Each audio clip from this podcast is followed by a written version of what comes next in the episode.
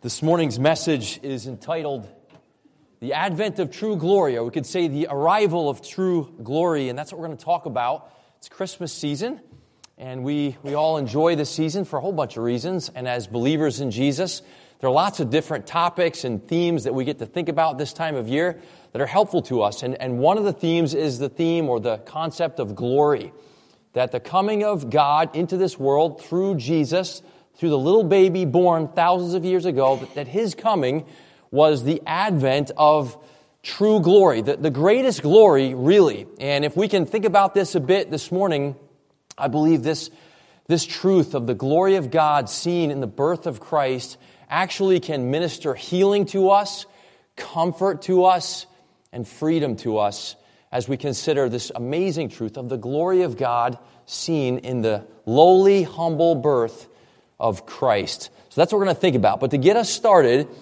if you would, think with me about an old expression. Maybe you've heard this before, an old adage, and it goes like this Never meet your heroes.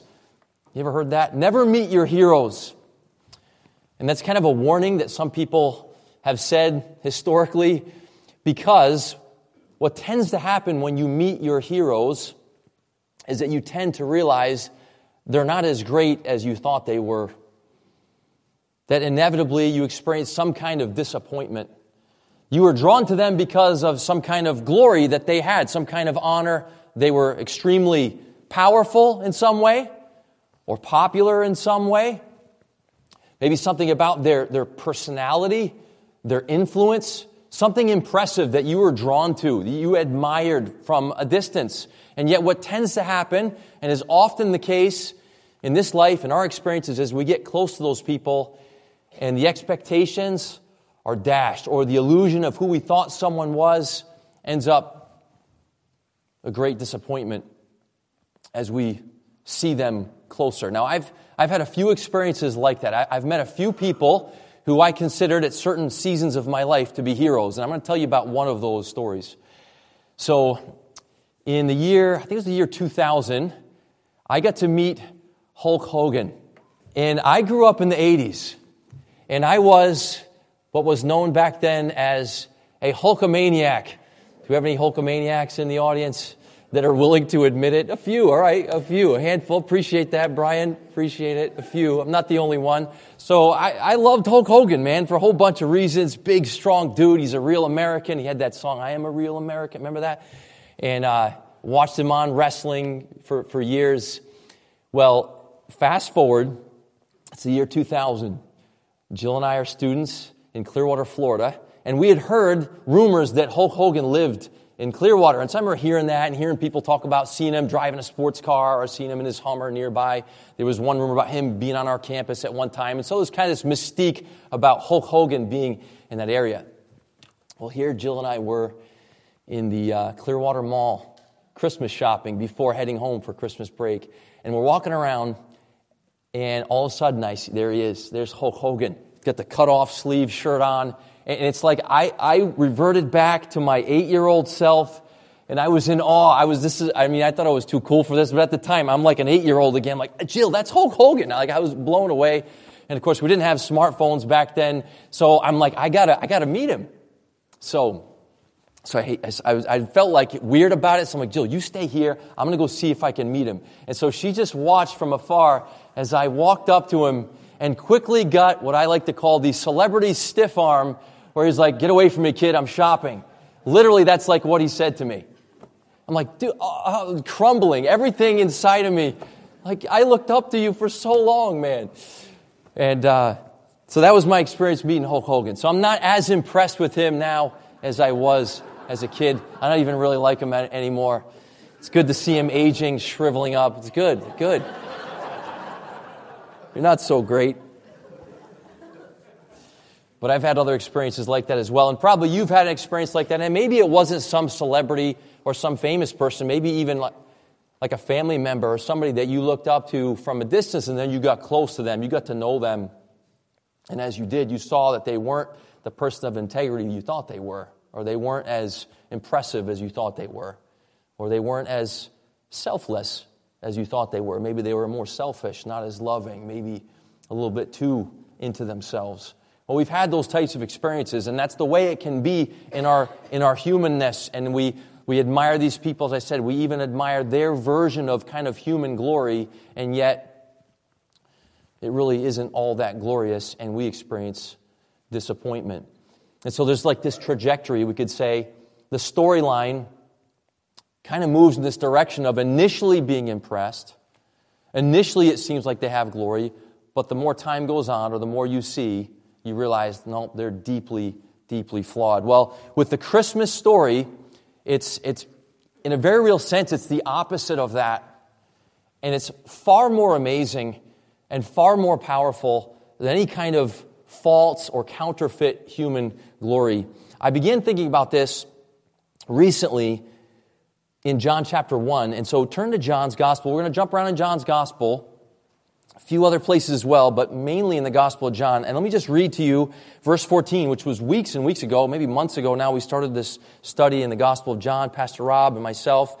And at one point, there was a sermon that touched on this verse, but it's, it stuck with me. And it says this in verse 14 of chapter 1 And the Word became flesh and dwelt among us, and we saw his glory, glory as of the only begotten from the Father, full of grace and, truth. And so there's that idea of when, when Jesus was born into this world, the Word, the, the Logos, the living God became flesh. And when people looked upon him with their natural eyes, they saw glory. Now, you can stay in John. I'm going to go over to Luke because I want to read in Luke 2 one of the nativity stories. We have the different versions of this in the different gospels, but I want to read to you from Luke chapter 2. And, and you can, if you want to turn there, you can. If you don't, it's not convenient for you, you don't have to. I'm going to read it. But uh, Luke 2, I'm going to read verses 1 through 14, It's a familiar, the story of, of Jesus' birth. And, and I'm going to do something a little unique here. I'm going, to, I'm going to read verse 14 first, okay? And then I'm going to back up and read the whole thing through. But, but the way this section ends is with these words Glory to God in the highest, and on earth peace among men with whom he is pleased. Glory to God in the highest. There's an irony here. So now, let me back up and read from verse 1 because this is an ironic manifestation of glory. It says, Now in those days, the decree went out from Caesar Augustus that a census be taken of all the inhabited earth. This was the first census taken while Quirinius was governor of Syria, and everyone was on his way to register for the census, each to his own city. Joseph also went up from Galilee, from the city of Nazareth, to Judea to the city of David, which is called Bethlehem, because he was of the house and family of David, in order to register along with Mary, who was engaged to him and was with child. While they were there, the days were completed for her to give birth. And she gave birth to her firstborn son, and she wrapped him in cloths and laid him in a manger, because there was no room for them in the inn. In the same region, there were some shepherds staying out in the fields and keeping watch over their flock by night. An angel of the Lord suddenly stood before them, and the glory of the Lord shone around them, and they were terribly frightened. But the angel said to them, Do not be afraid, for behold, I bring you good news of great joy, which will be for all the people. For today, in the city of David, there has been born for you a Savior, who is Christ the Lord. This will be a sign for you. You will find a baby wrapped in clothes and lying in a manger. And suddenly there appeared with the angel a multitude of the heavenly host, praising God and saying, Glory to God in the highest, and on earth peace among men with whom he is pleased. I said this is, uh, this is a little bit ironic because it has that exclamation in the end Glory to God in the highest. And yet, when you consider what was playing out here, it was in a way kind of like the lowest. How would you expect the Creator God to enter this world? The King of Kings. I mean, wouldn't you expect him to be born into an obviously wealthy family? Wouldn't you be, expect him to be born in, in like a, a, palace or, or have the best care at that time? And yet he's born to this, to this young couple, these two nobodies. They're poor, they're traveling, experiencing hardship. They look to try to get a room in this inn and they're rejected, they're turned away. And so, so the King of Kings is born in an animal stable, in a, in a barn, basically. God in the flesh, born in a barn. I mean, think of the, the sounds, the smells of a barn. And then this little, this little dependent baby, like Almighty God in the form of a dependent baby, and this baby is laid in a, in a manger. And we think of, of mangers because of how we've kind of sterilized this over the years. Traditionally, this cute little image of a baby in a little manger. You know what a manger is? You know what it's for? It's for, it's for feeding animals. It's a trough. It's not, this is not royal treatment. And then you might expect that, that this announcement would be made to the most powerful people, to the elite, to the influencers. But instead, this announcement's made to, to lowly shepherds, to, to nobodies, undignified nobodies. I mean, it's ironic. The, the highest of glories is revealed in the lowest of ways. Not some powerful family, but this poor couple. Not in a palace, but in an animal stable. Not born as a, as a powerful, independent, obviously influential way, but in this weak, dependent, kind of unlikely way.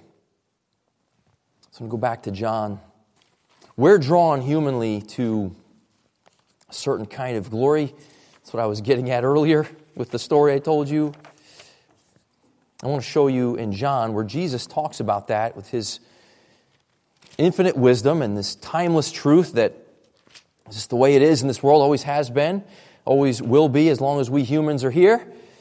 But listen to what he says to the religious leaders in John chapter 5. So you can jump from chapter 1 on to chapter 5 verses 41 through 44. Listen to what Jesus says here about human glory. Verse 41, he says, I do not receive glory from men, but I know you, that you do not have the love of God in yourselves. I have come in my Father's name, and you do not receive me. If another comes in his own name, you will receive him.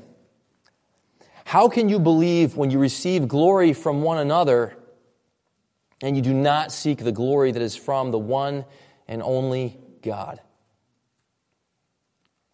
I mean, it's fascinating. He says, You ignore my glory, you're, you're not enamored with my glory, you, you kind of minimize my glory, and, and that remains the case, does it not?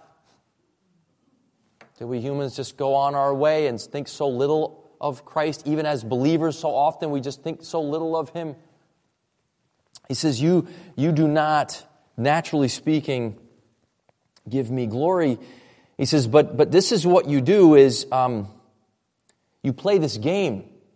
You continue with this charade. He says, You receive glory from one another. And it's this idea that uh, you, you pass glory back and forth. Like counterfeit glory, you're, you're constantly passing it back and forth. You're, you're constantly drawn to the big, the powerful people of this world. You're, you're impressed with them. And, and they come in their own name. They come saying, Hey, I'm, I'm awesome. and you buy it, he says. You're drawn to it. You, you want it for yourself. You try to, you try to enlarge your own your own version of yourself or your own image of yourself. You try to erect a, a, a bigger, greater, more impressive version of yourself. It, it's just this charade. It's just this passing back and forth human glory. And, and you're missing the real glory. You're, you're missing the true glory. And, and somewhere deep down, we all kind of know it's a sham, don't we? I mean, just think about how even the, the biggest of people the most impressive, the wealthiest, the prettiest, whatever, that fades, doesn't it? The, the luster fades over time. So there's just the reality of life and how it goes and the breakdown of the body and the way things tend to go in that sense. And then there's what we talked about earlier in terms of the closer you get to such a person, they're not all that great. They put their pants on one leg at a time, just like everyone else. And they're selfish and they exploit others and they're not as amazing as they seem. I, I can't believe that I'm about to say this, but uh, social media has done us a great service in this regard. I'm not a huge fan, it's kind of a necessary thing in our day and age, but isn't it true that through social media we, we kind of get to see more of like these politicians or these athletes or these celebrities and you and I mean inevitably you see at some point into their lives and you see their hypocrisy, right? And you see their dark side. Like it can't help but come out. Sometimes other people post stuff about them and you see, oh wow, that's who they really are. When the cameras aren't there or whatever. Or when they're not on the red carpet. When someone catches them in an unexpected moment. So it's done us a great service and that it's just showing us in so many ways the truthfulness of what Jesus says here, which is human glory is a sham. And of course, there's the, the world's way of doing this, and I even I've had within the, the Christian realm, within the religious realm, I've met certain heroes that I admired. Uh, I've met individuals with international scope ministries that I looked up to, that I modeled my whole view of ministry after. And it's really not all that different. They're still human beings. They're flesh and blood, and their glory is not really that glorious. Jesus says, I come to reveal a different kind of, of glory, a glory that doesn't fade, a glory that's not false, a glory that's not misleading, but a true glory. So let's think about that. So he lives his life, and we're in the middle of the Gospel of John in our study. Pastor Rob, myself, just tag teaming our way through here, and we've seen already some miracles, some pretty amazing things that Jesus has done. The turning the water into wine at the wedding of Cana, and then we've got these other kind of miracles coming. You've got miracles like the raising of Lazarus from the dead comes later in John. These are, these are big, impressive, glorious things. But I want to show you something that's fascinating about the way the Gospel of John moves along. The way John wrote his Gospel is from the beginning, he says things like this. He says, um, and he quotes Jesus as saying, My time is coming. My hour is coming. My hour has not yet come. And, you can tell there's this anticipation. It's building towards something magnificent. Well, as you get to later in the Gospel of John, turn to chapter 12. Now we're at this last chapter of Jesus' life. We're at this final chapter, and it's the, it's the moment we've all been waiting for, in a sense. And I want you to see what it says here. Look, it says in verse 23 Jesus answered them, saying, The hour has come for the Son of Man to be glorified. Okay, the time is now, he's saying. Here it is. It's happening. This is the moment we've all been waiting for. Now turn to John 13. This is, this is in the same, right in that same time period, okay? John 13, verses 31 and 32. He says here, this is, this is Jesus in the upper room with his disciples. Judas is the one who has just left to go betray Jesus. And it says this in verse 31 Therefore, when he, that is Judas, had gone out, Jesus said, Now is the Son of Man glorified, and God is glorified in him. If God is glorified in him, God will also glorify him in himself and will glorify him immediately. This is like, this is like time for the explosion of glory.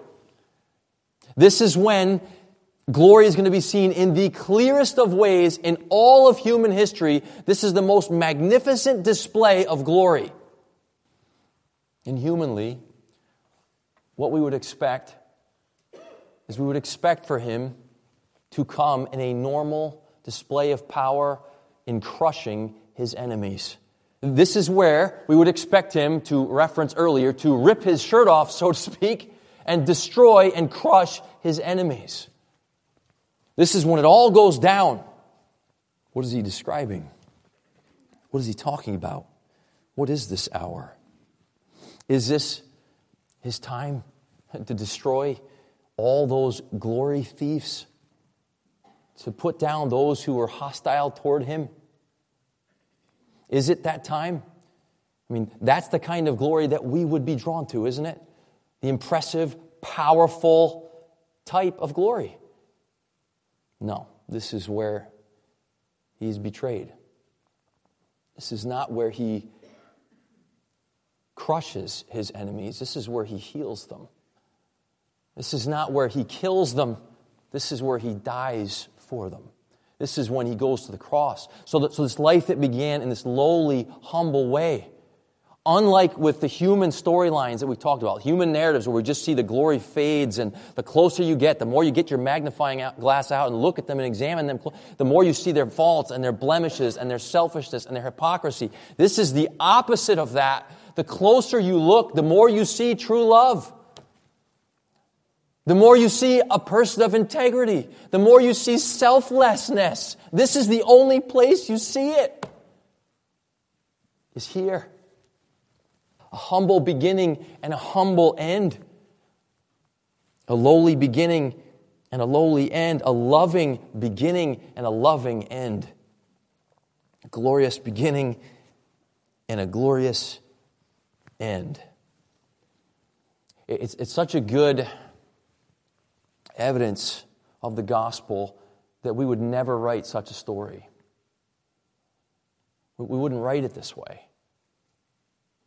We wouldn't write about the hero losing, having everything stripped away from him. Even his closest friends, in this final hour when he needed them the most, his closest friends abandoned him to protect themselves.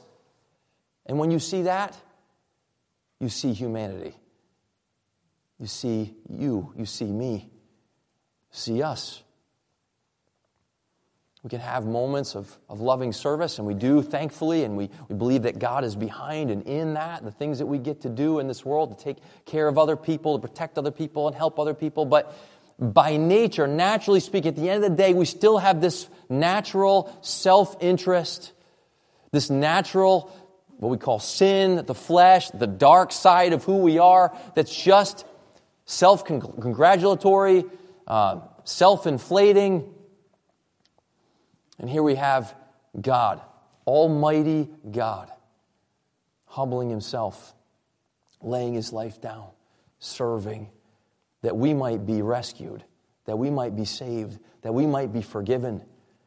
Where Jesus goes to the cross and says, In your arrogance, this is what you would do to your God. You would, you would crucify, you would kill me that you might, in your quest to be God, I am, I am a problem. I am in the way. My glory is not attractive to you, naturally speaking, and so you, you kill me. And, and, and now I'm inviting you to look upon the cross and look upon what you would do to me and see me dying for you and let that soften and break your heart in the best possible way to see, wow, now that is amazing love. Now that is true glory. We, um, we cause ourselves so much harm in that we all, we all want to have more than we have and be more than we are. We just, we just want to be more than we are. That's part of kind of how we use social media, and this is, this is true of all of us. We tend to put our best foot forward on there, don't we? We tend, we put up the pictures where we look good, or our family looks good, or we're having a good time. I mean, sometimes it's not that. Sometimes it's a bunion on someone's foot or whatever. I never quite understand why. But sometimes it's that. But usually it's, uh, it's the bigger, more impressive stuff. We curate, we put the best forward because we want to kind of enlarge our vision of, of who we are, or who our family members are, or what we're proud of, or whatever. And so often that does a disservice to us, and, and we have a God who, who, who literally, in the incarnation, makes himself smaller than he is. I mean, in measurements you, you can't even fathom, like infinitely smaller than Almighty God who created the universe, which is immeasurable in scope. Little baby it's staggering. It's amazing. And there's so many manifestations of the sinful, unhealthy version of this. And, and of course, we always think of the arrogant, the, the glory thieves, the, the um, narcissists. And we can think of all different examples of who those people are. And maybe you think of a certain politician or a certain celebrity or whatever, and you think that they're sort of the worst of the worst in that sense. But then there's this, this kind of lesser known but equally unhealthy version of self centeredness and self aggrandizement. And, and, I'll illustrate, and I think I shared this uh, in a study here recently, but I, my mind goes back to a professor I had who, who, who taught at seminary and at the college, and he, he talked about a counseling scenario in which he was counseling a young lady who, who the world would say had a very low self esteem, a very low image of herself, struggled with depression and and, and just very, I mean, we'd call it, call it sort of clinical depression, okay? She's really, really dark for her and, and a very terrible view of herself. But he said there was something that fascinated him is that he actually, as he was counseling her, it, it was lunchtime. And so he said, hey, let's go to the cafeteria and continue the conversation. So they, they go to the cafeteria. And he said he noticed something really fascinating as they were walking through the salad bar line. This gal proceeded to pick out the best of every vegetable and item on there, the best cucumber, the best cherry tomato. I mean, the best of everything, very carefully selecting the best for herself. So hmm, this is interesting. Someone who's a very low view of themselves and they're beating themselves up and condemning themselves. And, they're, and then they lay out their life story, and it's all about all the things that didn't go well for them all the ways they've been mistreated, all the ways that life has made them feel small, and yet even their selection of vegetables in a salad bar line says, I want to be big, I want to have more than I have, I want to be better than I am. And at some level, that's what haunts us. At some level, that's the root of our sin problem. It goes back to the garden. We want to be like God in our fleshly nature. And whether we have the obvious version of braggadocious, kind of egomaniac version, or the lesser, lower, woe is me, victim kind of version, either way, it's we're just way too obsessed with ourselves and our own glory. And here comes a God to rescue us, and He comes in the lowest way. Why? Because that's where we really are. Not the lie, not the narrative we try to spin. The reality is, we are from the dust, and to the dust we will return, right? And so he meets us in the dust. And Jesus lives humbly accepting, a man of sorrows, acquainted with grief. He was despised and rejected, it says in Isaiah. I mean, the things about us that we, we know people kind of despise, we want to cover those up, we want to hide those, we want to overcompensate for those, and he just accepts being rejected. And he still peaceful and joyful and loving and serving and focusing on the good of everyone around him. I mean, is, is that just marvel over that? That is amazing. He is, as we think about it Christmas time, giving and giving and giving and giving with nothing in return, just freely giving. It is just amazing. And you see it in how he came in the first place, and you see it in how he lived, and you see it in how he died. And that's what Christmas is all about. We try to make ourselves bigger than we are to our own peril. He made himself smaller than he was for our rescue. Philippians 2 was read earlier. I'm going to read it again. You can stay where you are if you want. Philippians 2, just hear this familiar passage in light of all we've talked about. It says, Have this attitude in yourselves. And, and literally, it's like, hold on to this attitude. Hold on to this attitude in yourselves, which was also in Christ Jesus, who, although he existed in the form of God, did not regard equality with God a thing to be grasped or held onto, but he emptied himself, taking the form of a bondservant and being made in the likeness of men. Being found in appearance as a man, he humbled himself by becoming obedient to the point of death, even death on a cross. For this reason, also God highly exalted him and bestowed on him the name which is above every name, so that at the name of Jesus every knee will bow of those who are in heaven and on earth and under the earth, and that every tongue will confess that Jesus Christ is Lord to the glory of God the Father. So, this last thought I'll let you think about before we pray here. Is there something that is making you feel small or discouraged this Christmas. I know it's this time of year, for many of us, it's a really happy time of year. I have really good Christmas memories. I enjoy it every year. Um, but I've lived long enough to know that the happiest time of year can also be the saddest time of year for lots of people.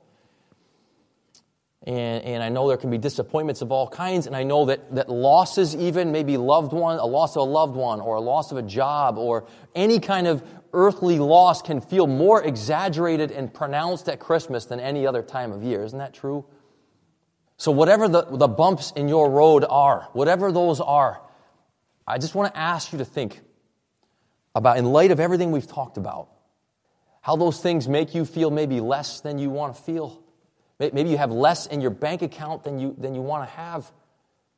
Maybe it's going to it's gonna be tighter. The belt's been tightened or whatever this year. Maybe um, you have fears about the future. Maybe since COVID in 2020, it's just never felt quite the same. I mean, I know people say that to me often. I kind of know what that seems like. I mean, whatever it is, whatever those circumstances are that, that seem less than optimal and maybe even deeply painful or deeply disappointing, whatever those circumstances are that make us feel like humbled, I just want to invite you to not just gloss over them or fly by them or try to distract yourself, but just in a way kind of lean, lean into them. Lean into those parts of life, those personal experiences, those hardships, the ones that make you feel small and lowly and lacking. And as you do, may your loving, redemptive Creator meet you there. May He meet you there and minister to you His comfort, His grace, His love, His forgiveness. May you see His smallness at Christmas and be blown away and count it a privilege to fellowship with His sufferings. And say, that's true glory. And, and as you do, may, may God help you, may He help me to, the spillover of that would be to serve, to be grateful, to make the most of this time of year and the people that we get to spend it with, to love as He's loved you. Let's close in prayer. Father, thank you for the Christmas story. We are truly amazed as we think about Jesus and His great humility and great love. Lord, we all confess to you this morning that even as followers of Christ, so often we just demand more than we have we want to be so much bigger than we are. We admire the glory of other powerful people, and we want to be powerful people. So many ways we keep playing that game, and, and we end up suffering as a result of that, often with depression or anxiety, sometimes with intense anger or hostility because of people who seem to get in the way of what we want. So many ways in which we get ourselves into trouble in our own grandiose view of who, of who we are, who we think we are sometimes, or what we think we should have. But help us, God, to accept the, the placement of our lives that you've sovereignly orchestrated, where you've put us, where you've ordained for us to be. Even the specifics of where we're at this Christmas season, the things about it we, we like, things about it that we can easily celebrate and enjoy, and aspects of it that we maybe don't like feel humbling or humiliating in some way, that put us in our place in some way. God, we marvel over your coming into this world thousands of years ago in, in such a lowly way as a little baby who would grow up, learn, and develop even in the human aspects of Christ being, develop, and, and, and just serve and serve and love and lay his life down moment after moment, and, and all the amazing things he did to heal people, to set people free, and then in the end, display your greatness, the amazing greatness of your love in the most profound of ways by going to the cross. Greater love has no one than this than one lay down his life for his friends, and that's what you did for us. And God, we, we are just um, amazed. We marvel. We worship you. We celebrate you. Help us to do that even as we continue forward through the Christmas season and into Christmas Sunday next week. Help us, God, to have these reminders of the greatness of Jesus, to celebrate him, to share him, and to lovingly serve the people around us. And we thank you for what you'll do. In Jesus' name, amen.